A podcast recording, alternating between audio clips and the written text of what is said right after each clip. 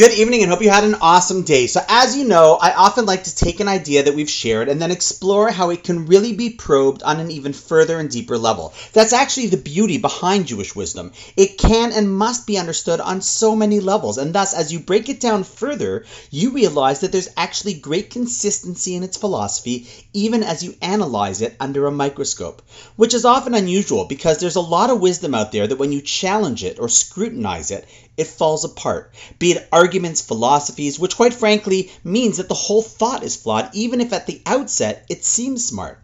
But true wisdom lies in ideas that, even when magnified and each component examined, stand up to the test and actually provide even more depth. So, with that intro in mind, let's do a quick recap of what we said last night. Namely, if you say, Wow, life is great, God will say, You think that's great? I'll show you great. But I have a question to ask on this, which you might have asked as well. Does that mean that before it wasn't really great? It was just good or okay? And does that mean that an all good and kind God sometimes just decides to give you or do bad stuff for kicks? And if you're better, then you earn good stuff? That's kind of problematic because our sources themselves teach us Kol. Everything God does, He does for the good, which means life is always great. So, how could it be that there is bad, or that if we appreciate what's good, God makes it even greater? Perhaps the idea is very simple, and it might not be what you think. See, listen to this. As I often mention, we all have challenges and things in our life that are not easy. It's how the world is structured, and we fall into a pattern of why is life so tough? And if we do that, it becomes an obsession, and we don't know how to approach the bad or enjoy the good. However, if we say, God, wow, despite the challenges I have, I just want to say thank you because life is great. You know what then happens?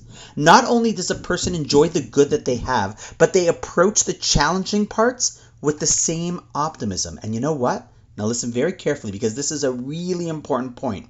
When they approach the challenging parts with that same optimism, they realize that in that struggle there is even greater good that can come out of it.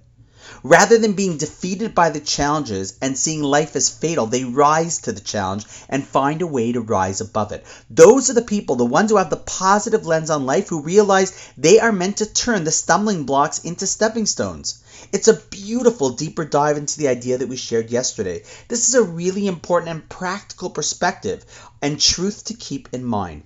Don't just keep thanking God for how good things are despite the challenges.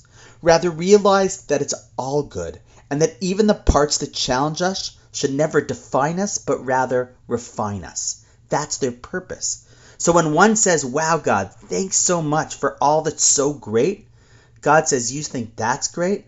If you really approach it all that way, you'll really see what great life is all about. And on that note, wishing you an awesome night, and I look forward to seeing you tomorrow.